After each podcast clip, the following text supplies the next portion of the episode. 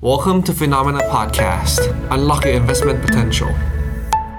สวัสดีครับ สวัสดีครับ ต้อนรับคุณผู้ชมนะครับ เข้าสู่รายการข่าวเช้า Morning Brief ครับ สรุปข่าวสำคัญเพื่อไม่ให้คุณพลาดทุกโอกาสการลงทุนนะครับหนึ่งมีนาคมครับ เข้าสู่เดือนใหม่แล้วนะครับ เจอกับเราสองคนเป็นประจำทุกวันเลยครับ ผมปั๊บจุรติขันติพโล และพี่แบงค์เชนนนท์การจันนันท์นะครับ สวัสดีครับพี่แบงค์ครับ สวัสดีครับป๊อบครับ ครับ ก็วันนี้เดี๋ยวเรามาสรุปกันครับกับผลตอบแทนของสินทรัพย์ต่างๆนะครับในรอบเดือนกุมภาพันธ์ที่ผ่านมา ต้องบอกว่าเดือนกุมภาพันธ์ที่แล้วเนี่ยอาจจะผิดคาดสักหน่อย เพราะว่าช่วงเริ่มต้นปี 2023 ครับหลายคนก็กลับมามีความหวังนะครับว่าตลาดหุ้นจะส่งสัญญาณฟื้นตัวขึ้นมาได้ดีขึ้น เศรษฐกิจจะเห็นสัญญาณการเติบโตได้ดี แล้วก็ความตึงเครียด ความขัดแย้งแรงกดดันทางเศรษฐกิจที่เคยเกิดขึ้นในปี 2022 จะค่อยๆ ลดหายไป แต่กลายเป็นว่านะครับในเดือนกุมภาพันธ์ที่ผ่านมา เราเห็นตลาดหุ้นในหลายประเทศ ปรับตัวลงมาอย่างต่อเนื่อง ปรับตัวลงมาแรงผิดคาดด้วยนะครับ โดยพ้องยิ่งในฝั่งของตลาดหุ้นจีนครับแม้ว่าการเปิดเมืองเปิดประเทศจะกลายเป็นความหวัง แต่จากปัญหาความขัดแย้งนะครับเรื่องของภูมิทัศศาสตร์ ระหว่างสหรัฐกับจีน ประกอบกับนะครับแรงกดดันเรื่องของการใช้นโยบายการเงิน จากธนาคารกลางสหรัฐ โดยตัวเลขเศรษฐกิจที่ออกมาดีเนี่ยก็กดดันให้เฟดนะครับมีโอกาสใช้นโยบายการเงิน เข้มงวดมากกว่าคาด ก็เลยกลายเป็นปัจจัยนะครับที่ทำให้เดือนที่แล้ว ค่าเงินดอลลาร์แข็งค่าขึ้นมา สินทรัพย์เสี่ยงอย่างหุ้นนะครับมีแรงเทขายออกมา แล้วก็ที่น่าสนใจคือ ในฝั่งของราคาทองคำนะครับก็ปรับตัวลงไปมากกว่า 5%เดี๋ยววันนี้นะครับเราจะมาสรุปกันว่าแต่ละสินทรัพย์ในเดือนที่แล้ว ถือว่าเป็นยังไงบ้างนะครับพี่แบงค์เดือนกุมภาพันธ์ที่ผ่านมาเอ่อยังโอเคอยู่หรือเปล่าครับกับพอร์ตการลงทุนช่วงนี้ครับก็ถือว่ามีการปรับฐานลงมานะครับ แต่ว่าการปรับฐานนั้นยังไม่คอนเฟิร์มว่ากลายเป็นคือว่าเป็น correction wave ที่จะลงไปทำจุดต่ำสุดใหม่หรือเปล่า อันนี้ยังไม่เห็นคือตั้งแต่ช่วง ต้นเดือนมกราที่ผ่านมาข่าวร้ายเนี่ยเข้ามาปกคลุมโดยเฉพาะเรื่องเงินเฟ้อทั้งตัว CPI และ PCE นี่แหละ ที่เป็นตัวหลักฐานสำคัญเลยที่ทำให้ตลาดปรับตัวลงมา แต่ยังไงก็แล้วแต่นะครับ ยังมีความหวังอยู่นะ เนื่องจากว่า year to date performance นั้นในทุกๆ สินทรัพย์เนี่ยส่วนใหญ่แล้วยังให้ผลตอบแทนเป็นบวก ที่น่าห่วงจริงๆอย่างเดียวเลยพี่ปั๊บก็คือดอลลาร์นี่แหละที่กลับมาแข็งค่านะครับครับส่วนในประเด็นข่าวนะครับ วันนี้จะพาคุณผู้ชมไปติดตามสถานการณ์ความขัดแย้งระหว่างจีนกับสหรัฐครับที่ตอนนี้เนี่ยก็ลุกลามบานปลายนะครับ มาเรื่องของแอปพลิเคชัน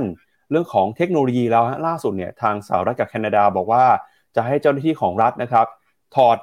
แอปพลิเคชันอย่าง TikTok ออกจากโทรศัพท์มือถือนะครับแล้วจีนก็ออกมาตอบโต้ด้วยว่าการที่สหรัฐทำแบบนี้เนี่ยเออเป็นการแทรกแซงนะครับในเรื่องของเทคโนโลยีครับ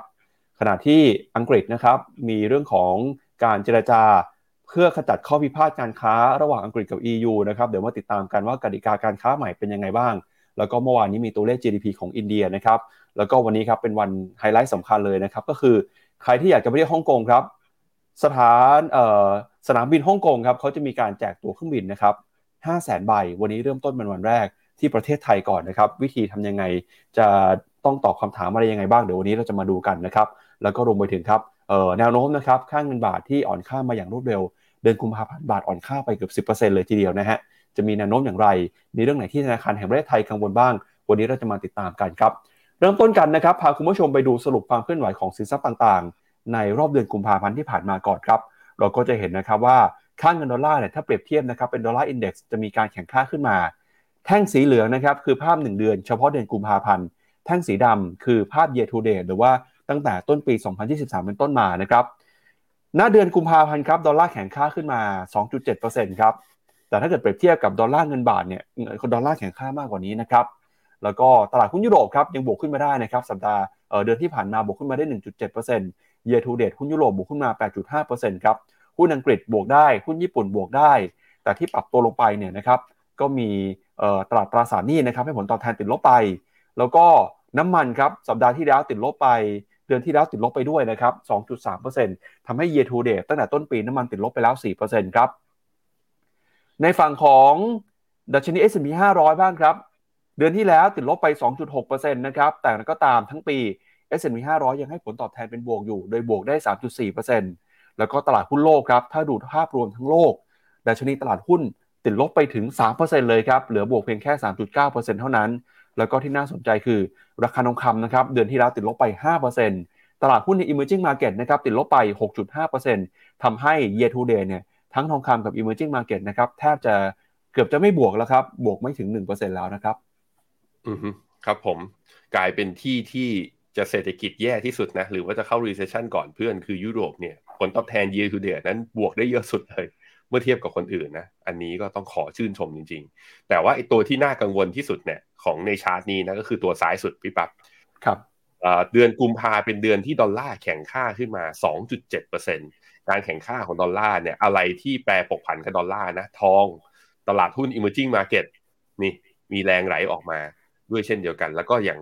พวก commodity นะหรืออย่างราคาน้ำมันเนี่ยซึ่งเทรดกันในตลาดโลกเนี่ยในสากลเขาเทรดกันเป็นสกุลดอลลาร์เมื่อดอลลาร์แข่งค่าก็เป็นเขาเรียกว่าก็เป็นเหตุผลหนึ่งด้วยที่ทำให้ตัวราคาน้ำมันเนี่ยก็ยังอยู่ในแดนลบซึ่ง year to date เนี่ยน้ำมันเนี่ยลบมากที่สุดเลยในบรรดา cross asset เนี่ยทุก asset class เนี่ย น้ำมัน year to date ลบไปแล้ว4%ครับครับไปดูตลาดหุ้นรายประเทศกันบ้างครับ เดือนที่แล้วนะครับตลาดหุ้นนี้ผลตอบแทนสูงที่สุดที่เรารวบรวมกันมา เฉพาะตลาดสำคัญนะครับ ก็จะมีตลาดหุ้นของยุโรปครับยูโรซ็อก600บวกขึ้นมา 1.7%นะครับไต้หวันครับบวกขึ้นมา 1.6%แล้วก็ฟุตซี่ร้อยบวกขึ้นมา 1.3%ส่วนนิกเกิ225 ของญี่ปุ่นนะครับบวกขึ้นมาได้ 0.4%ครับเยทูเดตเนี่ยในดัชนี 4 ดัชนียังคงบวกได้อยู่นะครับโดยเฉพาะอย่างยิ่ง เวทไต้หวันครับบวกขึ้นมาค่อนข้าง outperform ได้เกือบเอ่อ10%เลยทีเดียวนะครับ ส่วนหุ้นของเกาหลีใต้อะติดลบนะครับนะแต่ก็ย่อลงมาหุ้นของอินเดียเนี่ยอินเดียถือว่าเป็นหนึ่งในตลาดที่ค่อนข้าง underperform นะครับ year to date ติดลบไปแล้ว 4%เดี๋ยววันนี้เราจะมาดูข่าวเรื่องของ GDP อินเดียกันด้วยครับ แล้วก็ China A share นะครับเดือนที่แล้วติดลบไป 2.1%แต่ year to date ยังบวกได้อยู่ 5.1%ครับดัชนีเซ็ตอินดี x ครับเดือนที่แล้วเนี่ยติดลบไปถึง 2.9% ทำให้ year to date นะครับหุ้นไทยตอนนี้กลับลงมาซื้อขายอยู่ในแดนลบแล้วนะครับของปีเลยฮะ year to date หุ้นไทยติดลบไป 2.8 นะครับแล้วก็ดัชนีดาวโจนส์ครับปรับตัวลงมาค่อนข้างแรงทีเดียวเดือนที่แล้วติดลบไป 4.2%หุ้นของเวียดนามครับเดือนที่แล้วปรับตัวลงไปถึง 7.8%แล้วก็ไชน่า H share นะครับติดลบไปแล้ว 9.4%เดือนที่แล้วเดือนเดียวทำให้ผลตอบแทนที่เคยเป็นบวกตั้งแต่ต้นปีหายไปหมดเลยครับพี่แบงค์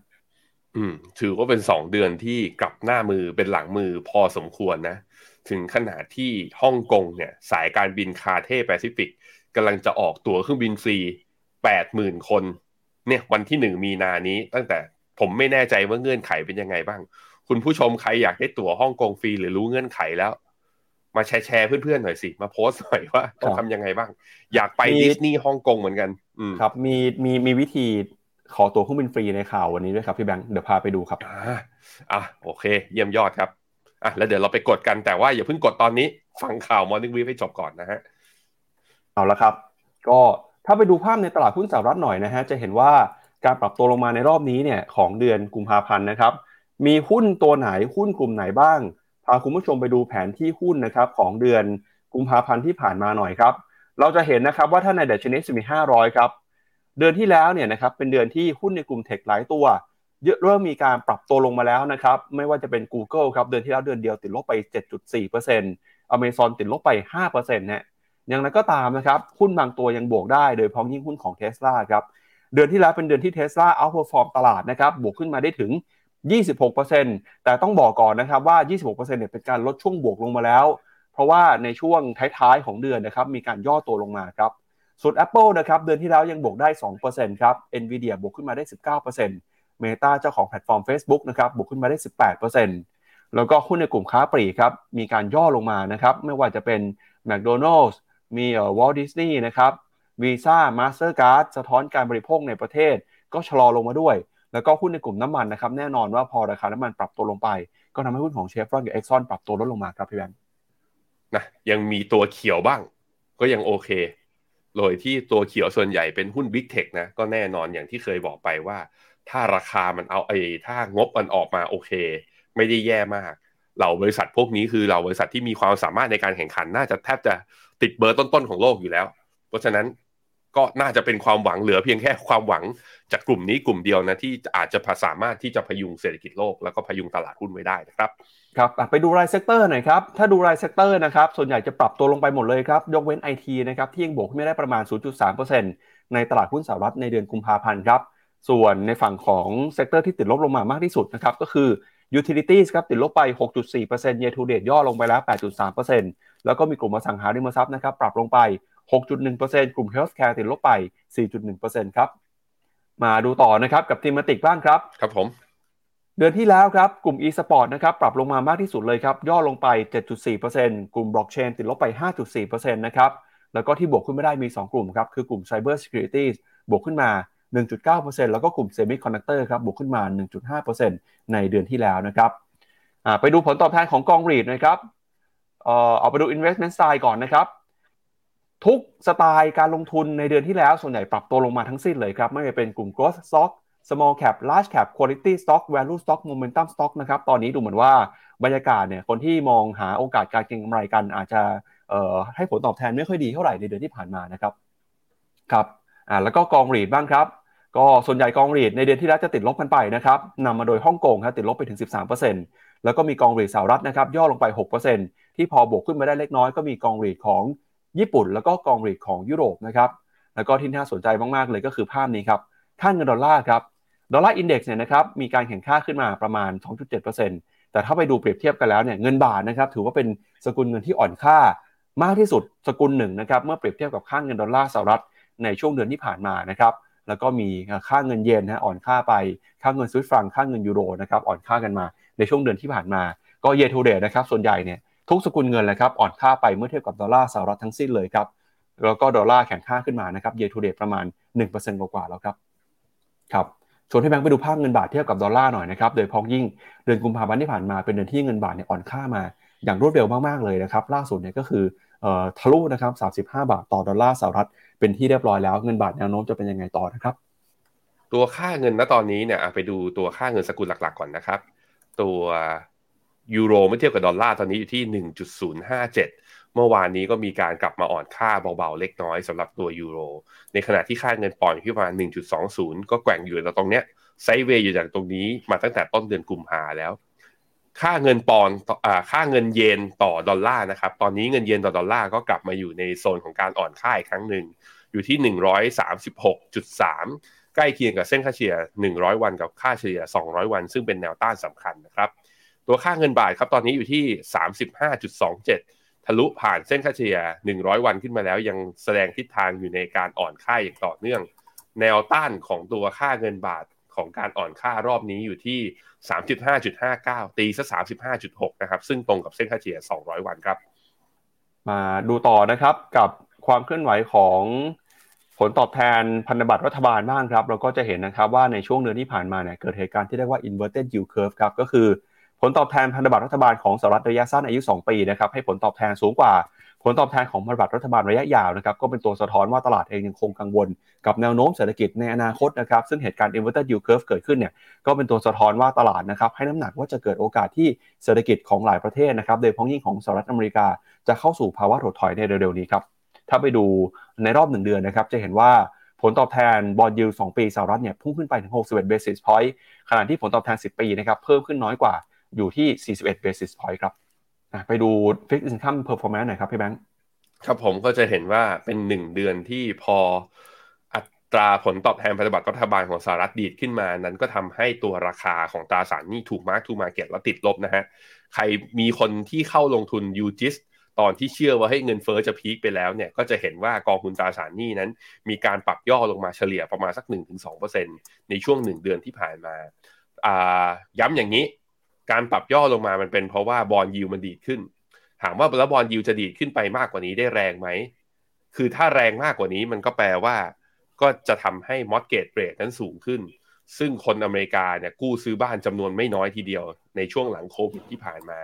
นั้นเฟดอาจจะคือไม่ลงดอกเบี้ยเร็วเท่าที่ตลาดคาด แต่จะขึ้นแรงกว่านี้มากๆ ก็โอกาสก็ค่อนข้างน้อยอยู่ดี นั้นผมคิดว่าต้องใช้จังหวะนี้ครับที่ยิวเด้งขึ้นมา ในอัตราผลตอบแทนที่น่าพอใจ แล้วอาจจะต้องทยอยถัวเฉลี่ยจากไม้แรกที่เราเพิ่งเข้าไปนะครับ แต่ว่าณตอนนี้มันทูเดย์ก็จะเห็นว่าไม่ว่าจะเป็นตราสารหนี้ภาคเอกชน ตัวไฮยิวหรือ emerging market เดือนกุมภาที่ผ่านมาก็ติดลบเฉลี่ยประมาณ 2%นะครับครับไปดูต่อนะครับกับเรื่องของปฏิทินหุ้นบ้างครับ ในเดือนนี้นะครับยังคงเป็นเดือนที่มีความสำคัญที่หลายบริษัทนะครับ ประกาศผลประกอบการกัน ก็จะเห็นนะครับว่าเริ่มต้นเดือนมีนาคมเนี่ย มีหุ้นที่จะประกาศผลประกอบการกันนะครับ ไม่ว่าจะเป็นหุ้นของ Salesforce หุ้นของ Wendy's Neo Snowflake Lowe's นะครับก็ส่วนใหญ่เป็นกลุ่มค้าปลีก สินค้าอุปโภคบริโภคนะครับแล้วก็มีกลุ่มรถยนต์ไฟฟ้า มีหุ้นเทคโนโลยีขนาดกลางขนาดเล็กด้วยนะครับ วันพรุ่งนี้ครับมีหุ้นของ Costco Best Buy Kroger Macy's นะครับสัปดาห์นี้ส่วนใหญ่เป็นห้างค้าปลีกกันเยอะเลยทีเดียวครับเอาละครับเดี๋ยวเรามาดูประเด็นสำคัญนะครับ เรื่องแรกของเราในวันนี้ครับ ก็คือสถานการณ์นะครับ ความตึงเครียด ระหว่างสหรัฐกับจีนครับที่ตอนนี้เนี่ยเริ่มจะลุกลามบานปลายนะครับมายังในภาคเทคโนโลยีแล้วก็แพลตฟอร์มแล้วนะครับ ล่าสุดครับทางการสหรัฐนะครับออกมาสั่งนะครับให้เจ้าหน้าที่ของรัฐบาลเนี่ยต้องถอดแอปพลิเคชัน TikTok นะครับออกจากอุปกรณ์สื่อสารของรัฐครับโดยให้เวลา 30 วันนะครับแล้วก็ไม่ใช่แค่สหรัฐอย่างเดียว แคนาดาด้วยนะครับ โดยทำเนียบข่าวออกมาบอกนะครับว่าจะให้เวลาหน่วยงานต่างๆ ของรัฐบาล 30 วันในการหยุดใช้แอปนี้ ตามที่รัฐสภาของสหรัฐได้อนุมัติไปในเดือนธันวาคมของปีที่แล้ว โดยมาตรการดังกล่าวเนี่ยก็มีข้อยกเว้นนะครับสำหรับหน่วยงานที่เกี่ยวข้องกับกฎหมาย แล้วก็หน่วยงานด้านความมั่นคง เพื่อที่จะใช้ในการวิจัยเท่านั้นครับครับหัวหน้าเจ้าหน้าที่ความมั่นคงนะครับ ไปเลยครับต่อเลยอ๋อครับครับโดยหัวหน้าเจ้าหน้าที่ด้านความมั่นคงนะครับด้านข้อมูลข่าวสารของสหรัฐอเมริกาครับก็บอกว่าแนวทางนี้เนี่ยเป็นส่วนหนึ่งนะครับในภารกิจของรัฐบาลสหรัฐ เพื่อปกป้องโครงสร้างพื้นฐานด้านดิจิทัล ตลอดจนความปลอดภัยและก็ความเป็นส่วนตัวของประชาชนชาวอเมริกันนะครับ ซึ่ง TikTok นะครับก็ถือว่าเป็นบริษัทเทคโนโลยีของจีนครับ โดยที่มี ByteDance เป็นเจ้าของ ซึ่งที่ผ่านมาเนี่ยก็ก่อให้เกิดความกังวลนะครับในหมู่รัฐบาลของชาติตอนตก เรื่องของความมั่นคงปลอดภัยของข้อมูลผู้ใช้งาน แล้วก็หลายคนกังวลว่าเป็นไปได้นะครับที่แอปนี้เนี่ยจะถูกใช้เพื่อเป็นเครื่องมือในการประชาสัมพันธ์แนวคิดการสนับสนุนรัฐบาลจีนครับแต่ทาง b y t e d a n c e นะครับก็ออกมาปฏิเสธนะครับว่า มาตรการนี้ไม่ได้เกี่ยวข้องนะครับกับเรื่องของออการเผยแพร่ความคิดจากรัฐบาลจีนแต่อย่างใด แล้วก็การคว่ำบาตรแอปพลิเคชัน TikTok เนี่ยถือว่าเป็นการแสดงออกนะครับทางการเมืองเพื่อหวังผลทางการเมืองระหว่างประเทศครับ โดยโฆษกกระทรวงต่างประเทศของจีนนะครับออกมาระบุว่าสหรัฐเนี่ยพยายามขยายขอบเขตเรื่องของความมั่นคงมากเกินไป แล้วก็ใช้อำนาจนะครับในทางที่ผิด เพื่อเป็นการกดขี่บริษัทอื่นครับ โดยในวันอังคารนี้นะครับ สมาชิกรัฐสภาออของพรรครีพับลิกันครับ จะเดินหน้าผลักดันกฎหมาย ที่ให้อำนาจประธานาธิบดีนะครับในการคว่ำบาตรแอป TikTok ทั่วประเทศเลยฮะก็จะกลายเป็นความพยายามนะครับที่บอกว่าในอเมริกาเนี่ยคนที่ถูกห้ามใช้ TikTok จะไม่ได้มีแค่อุปกรณ์สื่อสารของรัฐบาลเท่านั้น แต่จะผลักดันนะครับให้แอปพลิเคชันนี้ถูกแบนเป็นวงกว้างทั้งประเทศเลยครับ ส่วนที่แคนาดานะครับนายกรัฐมนตรีจัสตินทรูโดออกมาบอกว่าการถอด TikTok ออกจากอุปกรณ์สื่อสารของรัฐบาลเนี่ยถือว่าเป็นการส่งสัญญาณ ไปยังประชาชนทั่วประเทศครับ ให้ตระหนักถึงความปลอดภัยของข้อมูล ส่วนของข้อมูลส่วนตัวนะครับ แล้วก็ข้อมูลต่างๆ เหล่านี้เนี่ยอาจจะถูกไปใช้ในทางที่มีชอบได้ครับ โดยไม่ใช่แค่สหรัฐกับแคนาดานะครับ ในฝั่งของยุโรปเอง คณะกรรมการคณะกรรมาการยุโรป แล้วก็สภาสหภาพยุโรปก็ได้มีการสั่งถอดแอป TikTok นะครับออกจากมือถือของเจ้าหน้าที่รัฐทุกคนในสัปดาห์ที่ผ่านมาเช่นกันนะครับ อันนี้ก็เป็นข้อมูลจากฝั่งของสหรัฐอเมริกานะครับรายงานโดย Voice of America ที่ใช้ข้อมูลจาก AP แล้วก็ Reuters นะครับ ทีนี้เดี๋ยวเรามาดูข้อมูลจากฝั่งของจีนบ้างครับโฆษกกระทรวงต่างประเทศของจีนนะครับออกมาระบุว่าสหรัฐเนี่ยได้ใช้อำนาจโดยมิชอบ ในการกดขี่บริษัทต่างชาติ และทางการจีนนี้ก็ขอคัดค้านอย่างแข็งกร้าวต่อความเคลื่อนไหวที่มองว่าผิดในครั้งนี้นะครับโดยรัฐบาลสหรัฐครับควรจะเคารพหลักการเศรษฐกิจการตลาด แล้วก็การแข่งขันที่ยุติธรรม โดยต้องหยุดกดขี่บริษัทต่างชาติ แล้วก็มอบนะครับสภาพแวดล้อมแบบเปิด รวมไปถึงนะครับความยุติธรรม ไม่เลือกปฏิบัติต่อบรรดาบริษัทข้ามชาติในสหรัฐอเมริกา ก็เป็นการตอบโต้นะครับจากโฆษกกระทรวงต่างประเทศของจีน โดยโฆษกก็ยังบอกด้วยนะครับว่าไม่แน่ใจเหมือนกันครับว่า ประเทศมหาอำนาจเนี่ยจะมาเกรงกลัวกับแอปพลิเคชัน TikTok ที่คนอายุน้อยๆใช้กันทำไมนะครับ ก็เป็นการตั้งคำถาม แล้วก็ในช่วงไม่กี่เดือนที่ผ่านมานี้เนี่ยเราก็เริ่มเห็นนะครับว่าความสัมพันธ์ระหว่างประเทศ ทั้งฝั่งของจีนกับตะวันตกนะครับเริ่มมีการสั่นคลอนมากขึ้น หลังจากที่เกิดเหตุการณ์ บอลลูนของจีนนะครับไปลอยเหนือน่านฟ้าสหรัฐ แล้วสหรัฐเองก็กล่าวหาว่าบอลลูนนี้เนี่ยมีเพื่อการสอดแนมทำให้นำไปสู่การปฏิบัติการทางทหารนะครับยิงบอลลูนนี้ตกในที่สุด ซึ่งความเคลื่อนไหวนี้ก็ค่อยๆ ลุกลามบานปลายนะครับเป็นความตึงเครียดจากการเมืองลุกลามมายังเศรษฐกิจนะครับมีการประกาศขึ้นบัญชีดำบริษัทที่เกี่ยวข้องกับเทคโนโลยี แล้วก็ล่าสุดเนี่ยลุกลามไปยังแพลตฟอร์มโซเชียลมีเดียอย่าง TikTok เป็นที่เรียบร้อยแล้วนะครับก็ถือว่าเป็นความกังวลที่เกิดขึ้นในจีนกับสหรัฐณขณะนี้ครับพี่แบงค์ คืออันนี้ก็เป็นเขาเรียกคำอ้างของสหรัฐนะ ต่อการถอดแอป TikTok แต่คราวนี้ถ้าถามว่าแอป TikTok ทำไมถึงเป็นเป้าของการถูกแบน ก็ต้องบอกว่าเพราะ Impact ของตัว TikTok ต่อประชาชนชาวอเมริกานั้น เยอะไม่ใช่น้อย ตอนนี้ถ้า Monthly Active User ของ TikTok ทั้งโลกนะฮะ Monthly Active User คือผู้ใช้งานต่อเดือนเนี่ยอยู่ที่ 1,000 ล้าน users ถามว่าแล้วมีแอปไหนที่เยอะกว่านี้ไหมอ๋อ Facebook เยอะกว่าแน่นอน Facebook ตอนนี้ monthly active user อยู่ที่ 2,900 ล้านคนต่อเดือน YouTube อยู่ที่ 2.2อ่า2,200 ล้าน Instagram อยู่ที่ 1,400 ล้าน TikTok คือแอปที่มี monthly active user อันดับ 4 ของโลกนะครับรองลงมาจาก TikTok นะ อันดับ 5 คือ Snapchat อยู่ที่ 750 ล้าน monthly active user ต่อเดือนนะฮะถ้าเป็นแอปดาวน์โหลด แอปดาวน์โหลดเฉพาะ ในช่วงเอ่อตอนนี้แอปดาวน์โหลด โอ้แอปดาวน์โหลดของ TikTok ตอนนี้อยู่ที่ 2.6 billion times ก็คือ 2,600 ล้านครั้งในทั่วโลก โดยที่ในอเมริกาเนี่ยดาวน์โหลดไปแล้วทั้งหมด 130 ล้าน monthly active user เฉพาะในอเมริกาเนี่ยของ TikTok เนี่ยอยู่ที่ 138 ล้าน ซึ่งถือว่าเป็นแอปที่มีดาวน์โหลด active user เนี่ย โอ้ เยอะเป็นอันดับ 3 นะ เยอะเป็นอันดับ 3 ลองจากตัว Facebook กับตัว Snapchat อือหือก็ต้องบอกว่า คือมันเป็นแอปของคนจีนน่ะลองคิดอย่างนี้นะปั๊บแต่ติดครับอันดับคือคนอเมริกาใช้งานติดอันดับคือหนึ่งในสาม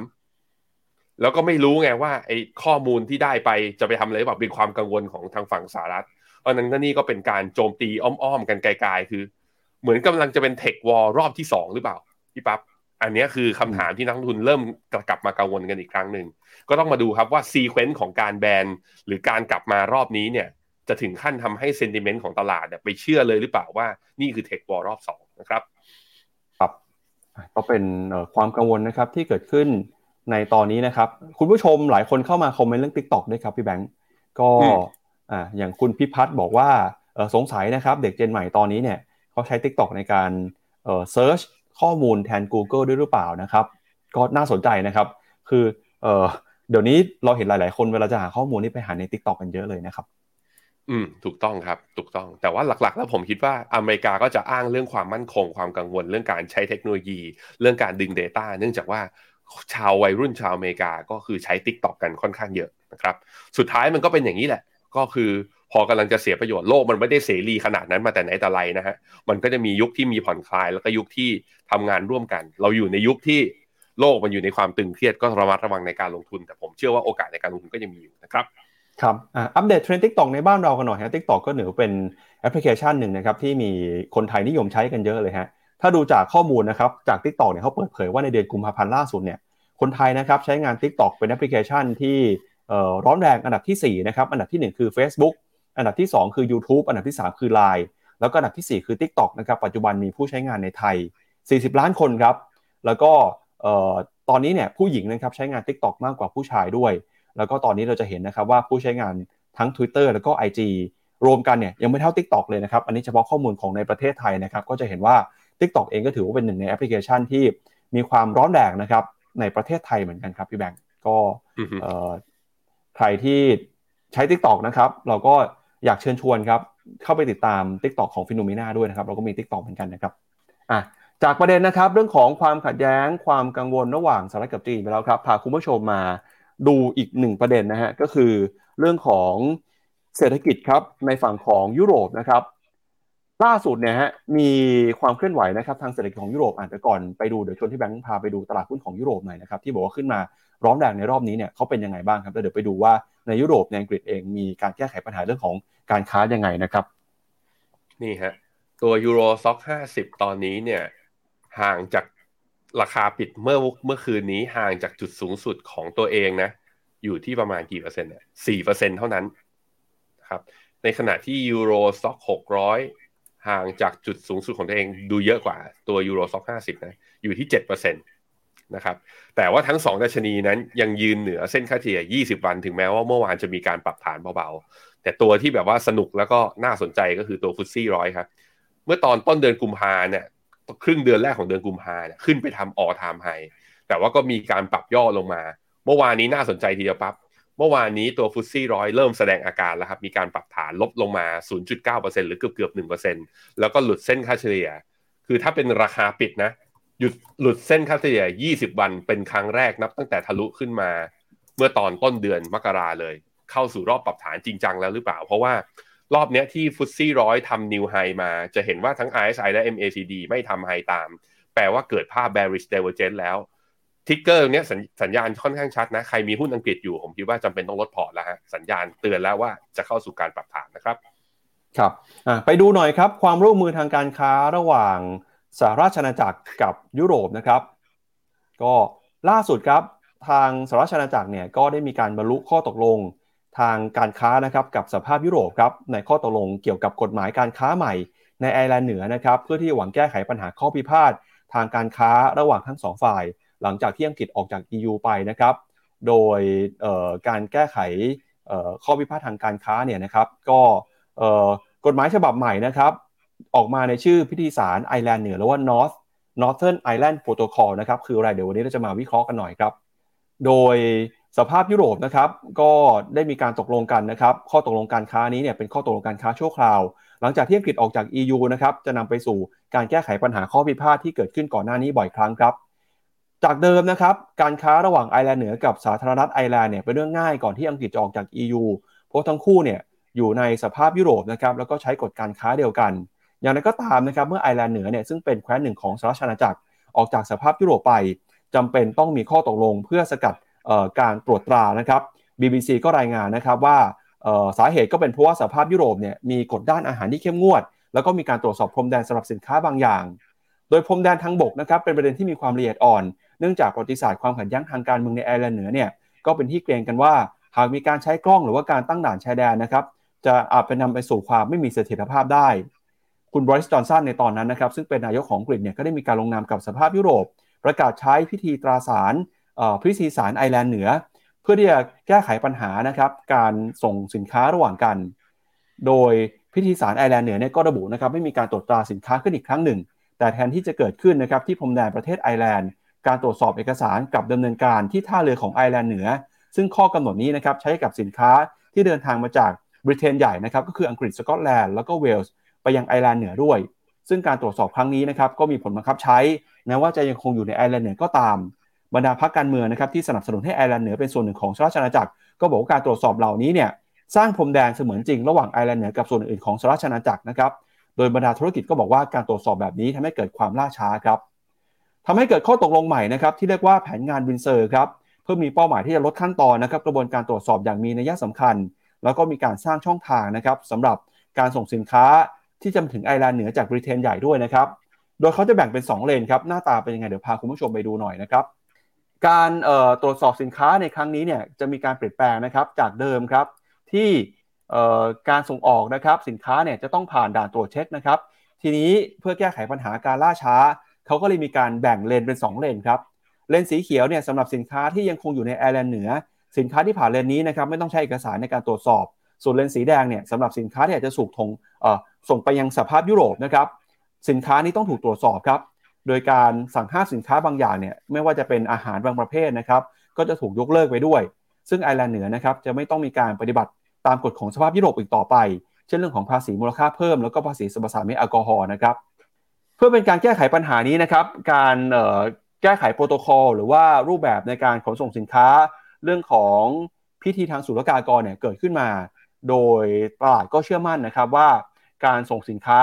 ระหว่างพรมแดนเนี่ยจะทำให้เกิดความสะดวกสบายมากขึ้นนะครับ แล้วก็ข้อตกลงใหม่ครั้งนี้เนี่ยจะเป็นการกระตุ้นเศรษฐกิจของสหรัฐอาณาจักรนะครับรวมถึงในสภาพยุโรปเนี่ยให้มีตัวเลขการค้าเพิ่มมากขึ้น แล้วก็จะเป็นผลดีนะครับต่อการเติบโตของเศรษฐกิจระยะยาวในอนาคตด้วยครับพี่แบงค์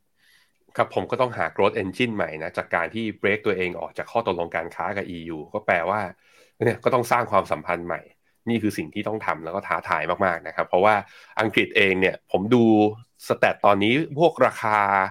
พลังงานนะราคาค่าไฟของอังกฤษ ตอนช่วงที่ผมไปเมื่อปีที่แล้วกับตอนนี้ก็ราคาก็มีการปรับตัวลดลงมา แต่ถ้าเทียบกับฐานเดิมตอนก่อนที่ราคาน้ำมันที่พุ่งขึ้นสูงจากตัววิกฤต ระหว่างรัสเซียยูเครนนั้นตอนนี้ก็ยังอยู่ในระดับที่สูงกว่านั่นก็ทำให้ข้าวของค่าใช้จ่าย แล้วก็อัตราเงินเฟอ้อของที่อังกฤษนั้น ยังเป็นปัญหากับการที่ทำให้เศรษฐกิจของเขาจะเติบโตได้ เพราะว่าก็ทำให้เศรษฐกิจหรือว่าการบริโภคของภาคเอกชนของเขาเนี่ยมีการลดตัวลงมา นี่แหละฮะก็ต้องเป็นวิธีในการปรับจูน ก็ต้องดูกันต่อไป แต่ว่าในแง่ของตลาดเมื่อกี้บอกไปแล้วก็คือว่า ในแง่ของตลาดหุ้นนั้น ไม่ค่อยเห็นนะฮะนี่เป็นวันนี่เป็นไม่กี่วันนับตั้งแต่ต้นปีที่ผ่านมาที่ฟุตซี่ร้อยเนี่ยมีการปรับฐานลงลึกมากกว่าตลาดหุ้นอื่น ๆ ในยุโรป แล้วก็เป็นการลงมาต่ำกว่าเส้นค่าเฉลี่ย 20 วันครั้งแรกด้วยครับตั้งแต่ต้นปีที่ผ่านมาดังนั้นใครมีหุ้นอังกฤษอยู่นะ ผมคิดว่าต้องระวัดระวังหน่อย เพราะว่าความเสี่ยงแล้วก็ IMF แล้วก็ World Bank ก็เคยคาดการไว้แล้ว ข่าวเราก็เคยหยิบมาให้ดูแล้วว่า forecast ของ Bloomberg Intelligence เนี่ยก็บอกไว้ว่า ถ้าใครจะเข้าสู่ recession ก่อนเพื่อนนะ ก็น่าจะเป็นอังกฤษนี่แหละนะครับ ครับอีกหนึ่งประเทศครับคืออินเดียครับพี่แบงค์เมื่อวานนี้อินเดียมีการเปิดเผยตัวเลข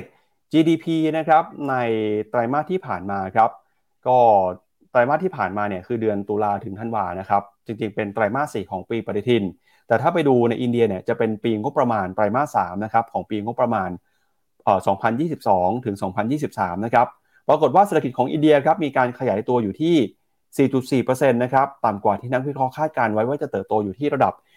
4.6%แล้วก็มีการชะลอตัวลงมาด้วยนะครับ อย่างช่วงไตรมาสที่ 1 เนี่ย GDP เติบโตได้ถึง 13%เลยครับ ไตรมาสที่ 2 เติบโตได้ 6.5%นะครับ ก็ถือว่าเศรษฐกิจของอินเดีย ส่งสัญญาณชะลอตัวลงมาอย่างชัดเจนเลย สาเหตุสำคัญนะครับ ก็เกิดมาจากการเดินหน้าปรับขึ้นอัตราดอกเบี้ยของธนาคารกลางสำคัญหลายแห่ง ก็เป็นการกระทบนะครับ กับความมั่นใจของผู้บริโภคครับ แล้วก็แนวโน้มเศรษฐกิจต่อไปของอินเดียนะครับมีแนวโน้มจะถูกแรงกดดันเข้ามาอีกครับหลังจากที่มุมมองของนักวิเคราะห์นะครับประเมินว่าตัวเลขเศรษฐกิจนะครับของอินเดียเนี่ยอาจจะถูกกดดันนะครับทั้งจากปัจจัยการค้าโลกที่ชะลอตัวลงไป กิจกรรมนะครับในภาคการผลิตส่งสัญญาณหดตัวลงมาอย่างชัดเจนเลย แล้วก็ตอนนี้นะครับอินเดียเองก็ในตลาดหุ้นนะครับมีความไม่มั่นใจเกิดขึ้นหลังจากที่เกิดเหตุการณ์หุ้นในกลุ่มอดานีนะครับถูก นักวิเคราะห์ออกมาตรวจสอบนะครับแล้วก็ออกมาบอกว่ามีการช่อโกงที่เกิดขึ้นในบริษัทด้วยนะครับแล้วก็จะเห็นว่าแนวโน้มตอนนี้เนี่ยของการเติบโตอินเดีย กลับมาอยู่ในภาวะที่มีความน่ากังวลกันอีกครั้งหนึ่งแล้วนะครับไม่ว่าจะเป็นใน real sector หรือว่าในตลาดการเงินก็ตามครับจะเห็นว่าตัวเลขนะครับในรอบนี้ถ้าไปดูไส้ในของอินเดียเนี่ยการจับจ่ายใช้สอยของภาครัฐนะครับ ส่งสัญญาณชะลอตัวไว้ด้วย แม้ว่าอินเดียจะส่งสัญญาณว่าจะกระตุ้นเศรษฐกิจเพิ่มมากขึ้นก็ตาม รวมไปถึงนะครับภาคบริการ ภาคการส่งออกการเดินทางขนส่งเนี่ยเติบโตน้อยกว่าคาดนะครับ ภาคเกษตรก็ชะลอลงมาเติบโตเหลือเพียงแค่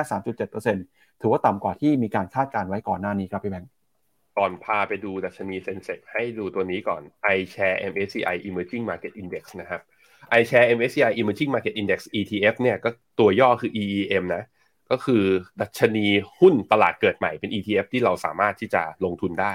ปรากฏว่าในช่วง2อสวันทำการที่ผ่านมานับตั้งแต่วันศุกร์นะฮะปรับตัวลงมาต่ำกว่าเส้นค่าเฉลี่ย200 วัน แล้วก็เมื่อคืนนี้หลุดต่ำกว่าเส้นค่าเฉลี่ย100 วันด้วย ในดัชนีตัว MSCI Emerging Market เนี่ยพี่ปั๊บสัดส่วนอยู่ในเอเชียเนี่ยถึง 75%โดยที่คนที่อยู่เยอะที่สุดคือจีน 33%ไต้หวันอยู่ที่ 14% แล้วก็อินเดียอยู่ที่ประมาณ 13%การปรับตัวลงมารอบนี้เนี่ยจะเห็นว่าอะตัวที่หนึ่งนะเกิดจากจีนอะไปดูดัชนี CSI 300เนี่ยดัชนี CSI 300 นับตั้งแต่ต้นเดือนกุมภาที่ผ่านมาเนี่ยปรับตัวย่อ ถามว่าแล้วไต้หวันย่อลงเยอะไหมไต้หวันนะ flat flat แต่ว่าตัวที่ 3 ของดัชนีที่มีสัดส่วนเยอะเนี่ยตัวอินเดียเนี่ยก็จะเห็นว่ามีการปรับฐานลงมาด้วยเช่นเดียวกันนะฮะ คราวนี้มาดูตัวอินเดียก็จะเห็นว่านับตั้งแต่จุดสูงสุดของการวีบาววันที่ 16 กุมภาเนี่ย ได้แท่งแดงมา 8 แท่งติดต่อกันแล้วฮะทุนอินเดียปรับตัวลดลงมา 8 วันติดต่อกัน แล้วมีโอกาสลนไปอีกไหม จุดที่ปิดอยู่ตรงนี้เป็นจุดที่ระดับต่ำสุดนับตั้งแต่โอ้ถ้าเป็นราคาปิดนะ ย้อนกลับไปไม่เคยปิดแล้วเห็นระดับนี้มาเลยนับตั้งแต่วันที่ 20 ตุลาแต่อย่างไรก็แล้วแต่หุ้นอินเดียมีแนวรับที่เป็นเส้นค่าเฉลี่ย 200 วันนะฮะ แนวรับเส้นค่าเฉลี่ย 200 วันของเขาอยู่ที่ 58,465 หรือ downside จากตรงนี้อีกผมละเอียดหน่อยเพราะว่าผมเข้าใจว่ามีคนที่ลงทุนในอินเดียเนี่ยอยู่ใน allocation ของคุณอยู่เยอะนะ อีกประมาณ 0.75%นั้นใครมีอินเดียอยู่แล้วแบบว่า ไม่ได้ขายลดพอร์ตมาก่อนหน้านี้อยู่แล้วคือถือไว้ก่อน ถ้าลงมาต่ำกว่าเส้นค่าเฉลี่ย 200 วัน ผมคิดว่าจำเป็นที่จะต้องลดพอร์ตบ้าง มีกำไรก็ขายออก ไม่มีกำไรก็ต้องลดสัดส่วน เพราะว่าการลงกลับลงมาต่ำกว่าเส้นค่าเฉลี่ย 200 วันในขณะที่ outperform ตัวดัชนีตัวอื่นมาสักระยะหนึ่งแล้วเนี่ย ขาลงดาวไซด์มีเยอะทีเดียวฮะ โลเดิมของเมื่อตอนเดือนกันยานะ ของเนี่ยเวฟเนี้ยก็ลงได้ถึงห้าหมื่นหกห้าหมื่นหกคือมีดาวไซด์อีกเท่าไหร่เอ่ยดูให้เลย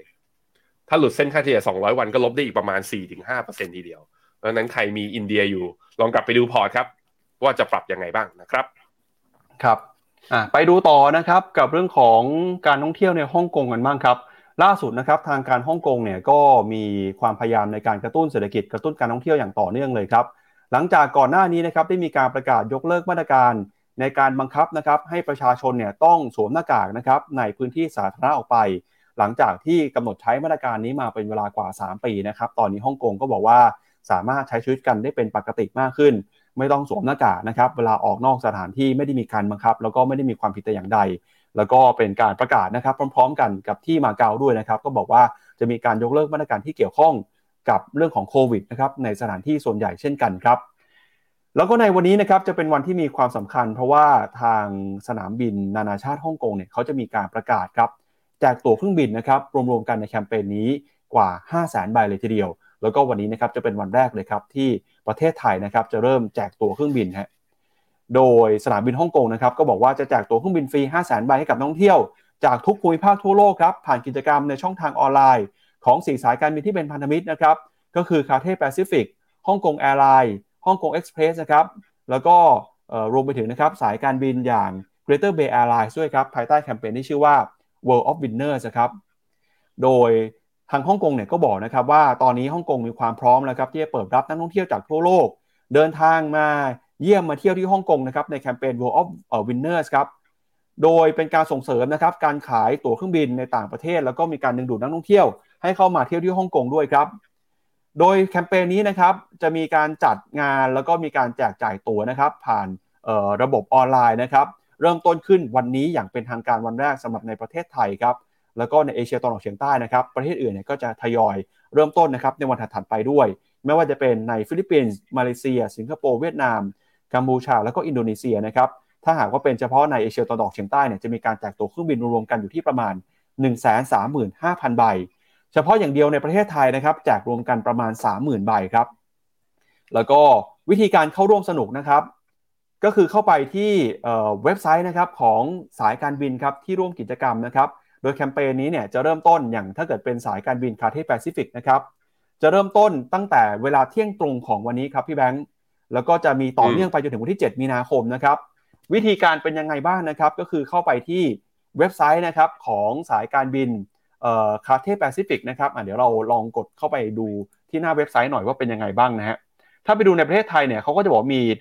หลายประเทศหลายสายการบินเลยนะครับที่เข้าร่วมกิจกรรมในครั้งนี้ครับ ส่วน Cathay Pacific เป็นยังไงครับ ไปดูหน้าจอหน้าจอกันหน่อยฮะก็เขาก็จะบอกนะครับว่าตอนนี้เนี่ยถ้าเกิดคุณพร้อมแล้วนะครับ อยากเชิญชวนเข้ามาร่วมกิจกรรมกันโดยเฉพาะอย่างยิ่งสายการบิน Cathay Pacific นะครับมีตั๋วเครื่องบินไปกลับฮ่องกง 17,400 ใบ ให้กับสมาชิกของ Cathay Pacific นะครับร่วมกิจกรรมกันตั้งแต่วันนี้ถึง 7 มีนาคมฮะแคมเปญจะเริ่มวันนี้วันที่ 1 มีนานะครับตอนเที่ยงตรงเวลาประเทศไทยครับวิธีการก็คือเข้าไปที่เว็บไซต์นะครับแล้วก็ลงชื่อที่สมาชิก Cathay Pacific ถ้าหากว่ายังไม่เป็นเนี่ยต้องสมัครสมาชิกก่อนนะครับ แล้วก็เข้าไปกรอกแบบฟอร์มครับ แบบฟอร์มนี้เนี่ยก็จะมีการถามคำถามนะครับต่างๆ ให้ส่งข้อมูล แล้วพอกรอกเสร็จแล้วนะครับ ก็ส่งข้อมูลไปได้เลยครับ โดยคนที่ได้รับรางวัลนะครับเขาก็จะมีการเลือกครับ โดยจะได้รับสายการตั๋วเครื่องบินนะฮะไปกลับฮ่องกงกรุงเทพนะครับ หรือว่าฮ่องกงในเมืองที่กำหนดไว้นะครับจำนวน 17,400 รางวัลครับแล้วก็ผู้ชนะนะครับจะต้องรับผิดชอบค่าภาษี แล้วก็ค่าธรรมเนียมที่เกี่ยวข้องกับการบินทั้งหมด เพราะฉะนั้นเนี่ยคือไม่ได้ฟรีทั้งหมดนะครับพี่แบงค์ไม่ใช่บอกว่าจะไปฮ่องกงแล้วไม่ต้องใช้เงินสักบาท มีเรื่องของภาษี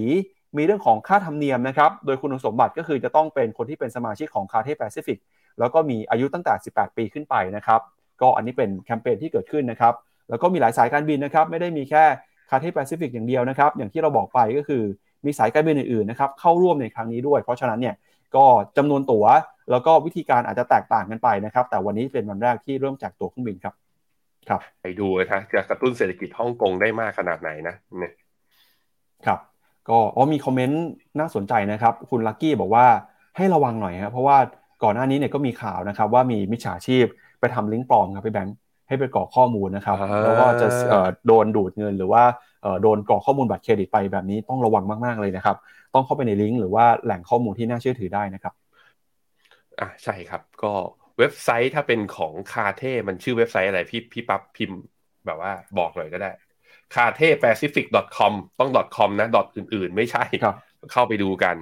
แล้วก็เขามีกรอกแบบฟอร์มกรอกเอกสารอะไร ก็ดูลิงก์กันหน่อย อันเนี้ยอันลิงก์ที่ของค่าเป็น Cathay จริงๆเนี่ยของเราเนี่ยที่เราที่เราแชร์อยู่ที่หน้าจออันนี้ อันไหนที่ไม่ใช่ไม่รู้ไม่แน่ใจก็อย่าเข้าไปนะครับ ช่วงนี้ก็มิจฉาชีพเยอะจริงๆนะฮะก็เอ่อล่าสุดตอนนี้ฮะประมาณ8โมง48นาทีผมเข้าเว็บไซต์คาเท่แปซิฟิกนี่ต้องรอคิวแล้วนะครับโหคนเข้าไปเยอะมากครับเพราะเราหรือเปล่า ครับ อาจจะเพราะเราด้วยตอนนี้คนไม่ดูเราแล้วนะตอนเนี้ยตอนนี้คนกำลังนั่งกรอกข้อมูลกันอยู่เพราะเราตอนเที่ยงกันนะฮะครับ ไปดูตลาดหุ้นฮ่องกงหน่อยครับพี่แบงค์เป็นยังไงบ้างในช่วงที่ผ่านมานะครับฮ่องกงวันนี้คึกคักเลย อาจจะเป็นเพราะว่าเปิด แล้วก็กำลังจะได้แบบ คือแหมเป็น นะเรียกแขกได้ไง ตอนนี้บวกอยู่ 1.5%นะฮะดัชนีตลาดฮ่องกง บวกอยู่ประมาณ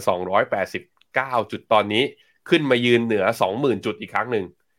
ก็ลงมารอบนี้ยังไม่ทดสอบเส้นค่าเฉลี่ย 200 วันนะ แล้วก็พยายามดีดขึ้นก่อนเลย ผมมาอยากให้ทดสอบแล้วค่อยดีด ภาพมันจะได้สวยๆไงทางสัญญาณทางเทคนิคอะแต่ไม่เป็นไรดีดไปก่อนก็ถือว่าเป็นมุมที่ค่อนข้างโอเค ในขณะที่ทางฝั่งตลาดหุ้นจีนนะ CSI 300 จะเห็นว่าหลุดไอตัว up trend channel มาแล้ว แต่ว่าก็ยังยืนเหนือเส้นค่าเฉลี่ย 200 วัน ภาพคล้ายๆกับอาตัวหางเสงเลย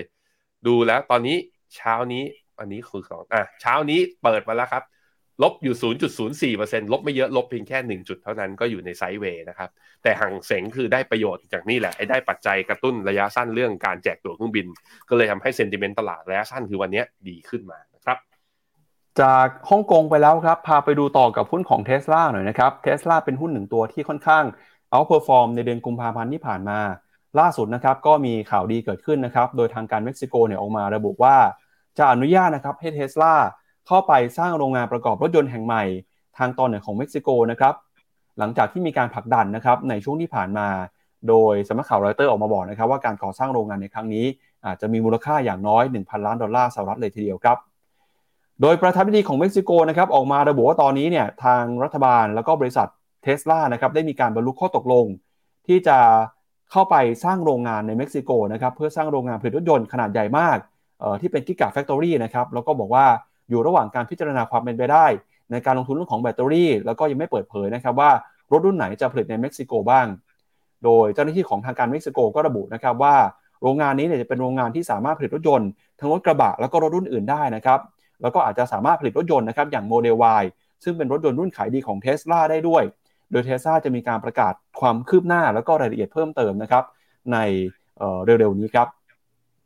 ซึ่งการลงทุนในตอนนี้นะครับมีมูลค่าเบื้องต้นอยู่ที่ประมาณ 1,000 ล้านดอลลาร์ และในเฟสต่อไปจะมีการลงทุนมากกว่า 10,000 ล้านดอลลาร์นะครับโดยการจัดตั้งโรงงานในครั้งนี้เนี่ยจะช่วยสนับสนุนนะครับเม็กซิโกที่กำลังผลักดันประเทศ ให้เป็นศูนย์กลางการลงทุนย้ายฐานการผลิต ให้มาใกล้กับผู้บริโภคนะครับในทวีปอเมริกาเหนือ แล้วก็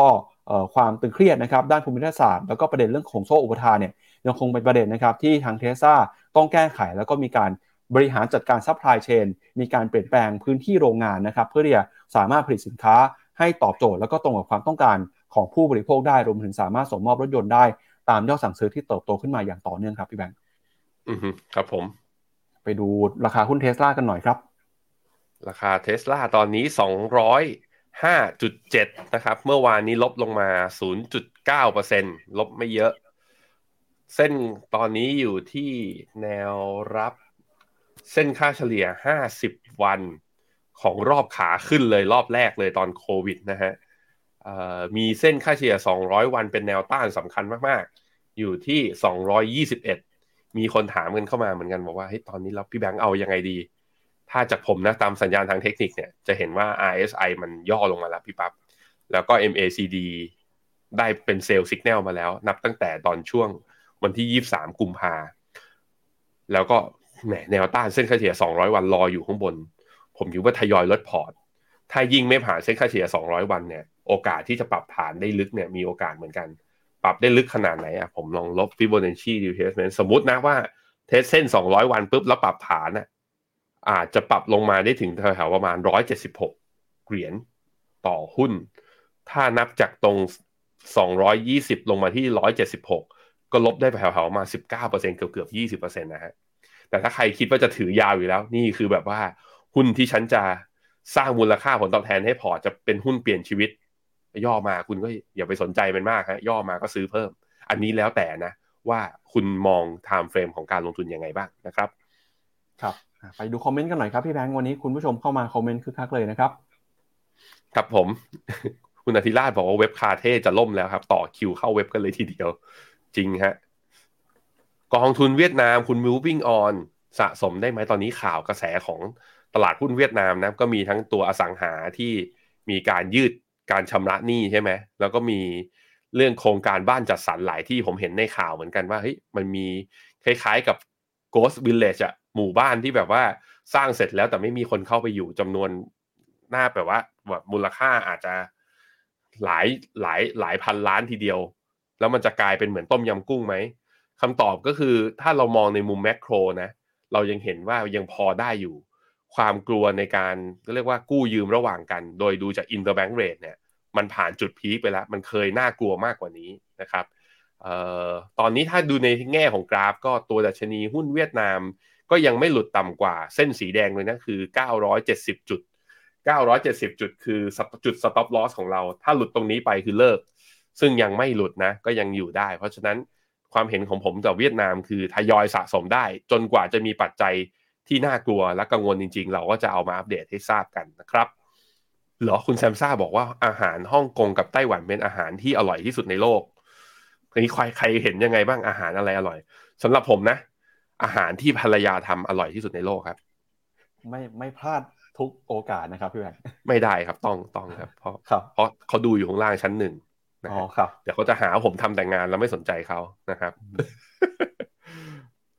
คุณพรเทพถามว่าจะซื้อหุ้นเทสลาตรงต้องทำยังไงบ้างกองทุนไหนถืออยู่เกินเจ็ดสิบเปอร์เซ็นถ้าถือเกินเจ็ดสิบเปอร์เซ็นอย่าไปเรียกกองทุนครับ ไม่ใช่ อะถ้าแอปในการซื้อที่เปิดบัญชีได้เลยนะ ก็ของ InnovestX อะโฆษณาให้เขาหน่อย ดามของอ่าเกียรตินาคินก็ได้ หรือคุณเปิดบัญชีกับบริษัทหลักทรัพย์ตรงเลยก็ได้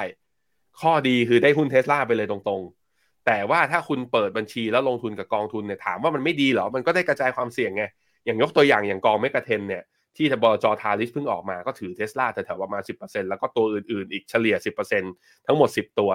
อย่างเงี้ยมันก็ได้เรื่องกระจายความเสี่ยงโอ้เงินคุณจำกัดแบบว่ามีแค่หมื่นเดียวทำไมเราต้องซื้อหุ้นตัวเดียวก็กระจายไปหน่อยก็ได้ถูกไหมเพราะฉะนั้นก็แล้วแต่แล้วแต่นะครับ คุณปียวันถามบอกว่า พี่แบงค์พูดแต่ทำไมพี่ปักเผเขินเขาชื่อปั๊บเขาไม่ได้ชื่อปลั๊กปะโท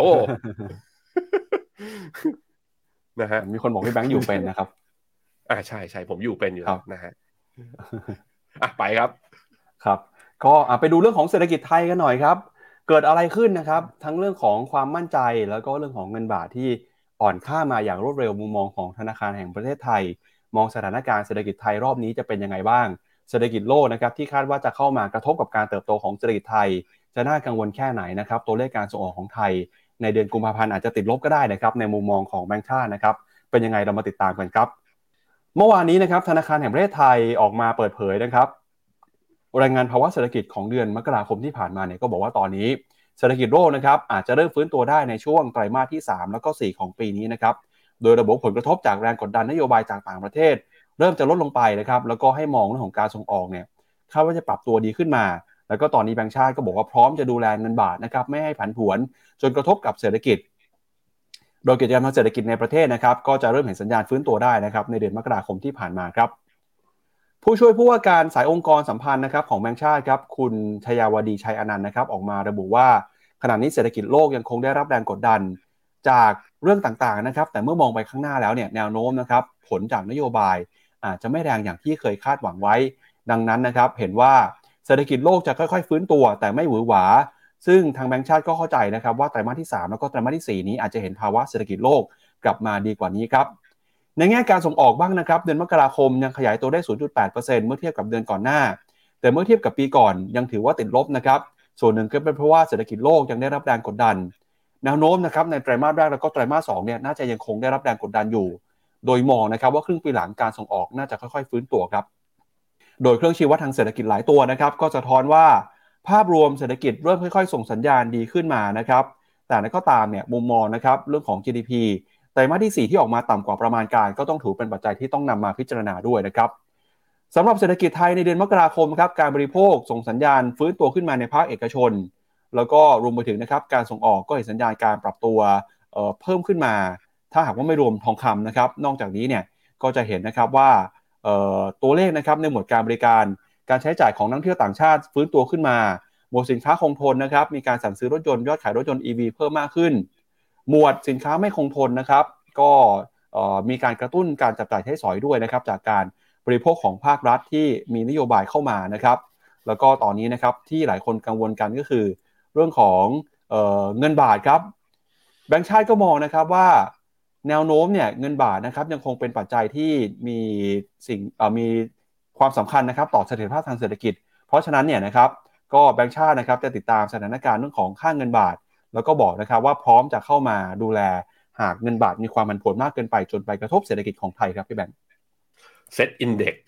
ลงมาทดสอบเส้นค่าเฉลี่ย 100 วันเมื่อวานนี้ ลบต่อลงมาอีก 5 จุดนะ นับจากจุดสูงสุดคือแถวแถวเท่าไหร่เนี่ยอ่าหนึ่งพันหกร้อยเก้าสิบห้ารู้งี้นะ ไอตอนแถวแถวนั้นนะ่ะ ผมขายตัว LTF ไปก่อนก็ดีแหละ ใช่ไหม ใครจะไปรู้ ครับ ย่อลงมาตอนนี้ลบประมาณสี่เปอร์เซ็น ที่มันน่าห่วงที่สุดสำหรับตลาดหุ้นไทยนะก็คือกำไรต่อหุ้นของปี 2022 ที่ผ่านมา มันลงมาต่ำกว่า 90 ผมดูตัวเลขเมื่อวานนี้มันเหลือ 84 แล้วนักวิเคราะห์ประเด็นปัญหามันคือเรื่องนี้พี่ปับ๊บนักวิเคราะห์คาดการว่า EPS ของ Set Index ในปี 2023 เนี่ย เฉลี่ยนะเขาบอกว่าจะอยู่ที่ 98 คือคือเห็นแล้วสะอึกก็คือแปลว่าอะไรคือ ออกมาจริงของปีที่แล้ว 84 84จะขึ้นไปที่98ได้นะ หารก็คือบวกอีก14จุด ก็คือต้องบวก e a r n i n g growth ต้องบวก16%พี่ปับ๊บครับ มันเป็นไปได้เหรอครับคำถามนั่นคือถ้ามันเป็นไปไม่ได้มันแปลว่าเราจะเจอรอบของการดาวเกรดรีวิชั่นครับ นักวิเคราะห์จะเริ่มมีการปรับประมาณการทั้งตัว GDP และกำไรของบริษัทจดทะเบียนลงทั้งหมด ตรงเนี้ยเพ ราะว่าอะไรเพราะว่าพอกำไรมันเป็นไม่เป็นตามข้าวไม่ไม่เป็นตามคาด พอหาร PE ออกมาเนี่ย PE โดยใช้สี่ไตรมาสล่าสุด ตอนนี้ PE หุ้นไทยเกือบเกือบยี่สิบเท่าแล้วนะ ขึ้นมาที่ประมาณสิบเก้าเท่า คือหุ้นไม่ขึ้น แต่กำไรลดอยู่ดี หุ้นไทยดูแพงเฉยเลย อันนี้คือเป็นความเสี่ยงแล้ว เพราะนั้นขาขึ้นหรืออัพไซด์ของหุ้นไทยผมคิดว่าความหวังในแง่ของการเติบโตเศรษฐกิจต้องอาจจะต้องไปรอหลังเลือกตั้งจริง ๆ ครับ ครึ่งปีแรกตอนนี้ ความหวังเดียวที่จะทำให้หุ้นไทยรีบาวได้คือ election rally ต้องมาใกล้เคียงกับค่าสแตทหรือว่าค่าสถิติในอดีต ที่มักจะบอกเราว่า 3 เดือนแล้วหุ้นวิ่งได้ 1 เดือนแล้วหุ้นวิ่งได้ แล้วหลังจากนั้นก็ต้องไปดูครับว่าการจัดตั้งรัฐบาลนั้นเป็นที่พอใจของนักลงทุน แล้วจะมี upside ต่อจากนั้นหรือเปล่า แต่ต้องบอกว่าพอผมเห็นตัวเลข e a r n i n g ออกมาเนี่ยเหนื่อยสำหรับผมนะเหนื่อย แล้วแถมแบงก์ชาติออกมาว่าคาดว่าส่งออกยังติดลบ เพราะเศรษฐกิจโลกยังชะลอ แปลว่าปีนี้หุ้นไทยอาจจะไม่ใช่ target ของการวาง allocation ไว้เยอะๆ ยังจำเป็นต้องกระจายความเสี่ยงที่อื่นนะครับ ครับถ้าไปดูสรุปมุมมองของแบงก์ชาตินะครับ ก็บอกว่า แม้ว่าการบริโภคจะเพิ่มขึ้นมานะครับ มูลค่าการส่งออกเนี่ยยังต้องรอดูก่อนนะครับ เพราะว่าแนวโน้มนะครับความเสี่ยงเรื่องของต่างประเทศยังคงมีอยู่เสถียรภาพเศรษฐกิจนะครับอัตราเงินเฟ้อทั่วไปลดลงตลาดแรงงานปรับตัวดีขึ้นแต่ดุลบัญชีเดินสะพัดยังขาดดุลอยู่นะครับแล้วก็การส่งออกครับฟื้นตัวขึ้นมา การนำเข้าก็ฟื้นตัวขึ้นมาด้วยนะครับ แล้วก็การท่องเที่ยวต่างชาติเนี่ยเห็นสัญญาณชะลอตัวลงมาในเดือนมกราคม ก็จับตาดูครับแนวโน้มเศรษฐกิจโลก ผลของการเปิดประเทศนะครับจากจีนแล้วก็การส่งผ่านต้นทุนของผู้ประกอบการ ที่อาจเพิ่มขึ้นอาจจะเป็นปัจจัยที่ทำให้เงินเฟ้อเนี่ยปรับตัวเพิ่มสูงขึ้นมาด้วยนะครับ เพราะฉะนั้นช่วงนี้ต้องระมัดระวังเรื่องของการลงทุนกันนะครับแล้วก็ก่อนจากกันไปนะครับ ใครที่อยากหาความรู้ด้านการลงทุนแล้วก็เตรียมพร้อมรับมือกับเดือนมีนาคมนี้นะครับฟิโนเมนาครับจะมีงานสัมมนาในวันศุกร์ที่3นะครับผ่านแอปพลิเคชัน Zoom สำหรับลูกค้า ใครที่สนใจเข้าไปดูข้อมูลได้ที่เว็บไซต์ phenomena.com/event นะครับแล้วก็รวมไปถึงนะครับอย่าลืมเข้ามาติดตามช่องทางนะครับโซเชียลมีเดียแล้วก็ช่องทางในการออกอากาศต่างๆของเรานะครับของฟิโนเมนานะครับก็เข้ามาเป็นเพื่อนเป็นสมาชิกกันทั้งใน Line แอดใน Facebook ใน YouTube ได้ครับ เอาละครับ และนี่ก็เป็นทั้งหมดนะครับของรายการข่าวเช้า Morning Brief ครับ วันนี้เราสองคนและทีมงานลาคุณผู้ชมไปก่อน พรุ่งนี้เช้ากลับมาเจอกันใหม่นะครับ วันนี้สวัสดีครับ ในโลกของการลงทุนทุกคนเปรียบเสมือนนักเดินทาง คุณหลักเป็นนักเดินทางสายไหน มีเงินแต่ไม่มีเวลา เลยไม่รู้ว่าจะเริ่มต้นเส้นทางสายการลงทุนยังไง วันนี้มีคำตอบกับ p h e n o m e n a Exclusive บริการที่ปรึกษาการเงินส่วนตัว ที่พร้อมช่วยให้นักลงทุนทุกคนไปถึงเป้าหมายการลงทุน สนใจสมัครที่ f i n o m e p h e n o m e n a e x c l u s i v e หรือ line at p h e n o m e n a p o r t คำเตือน ผู้ลงทุนควรทำความเข้าใจลักษณะสินค้า เงื่อนไขผลตอบแทน และความเสี่ยงก่อนตัดสินใจลงทุน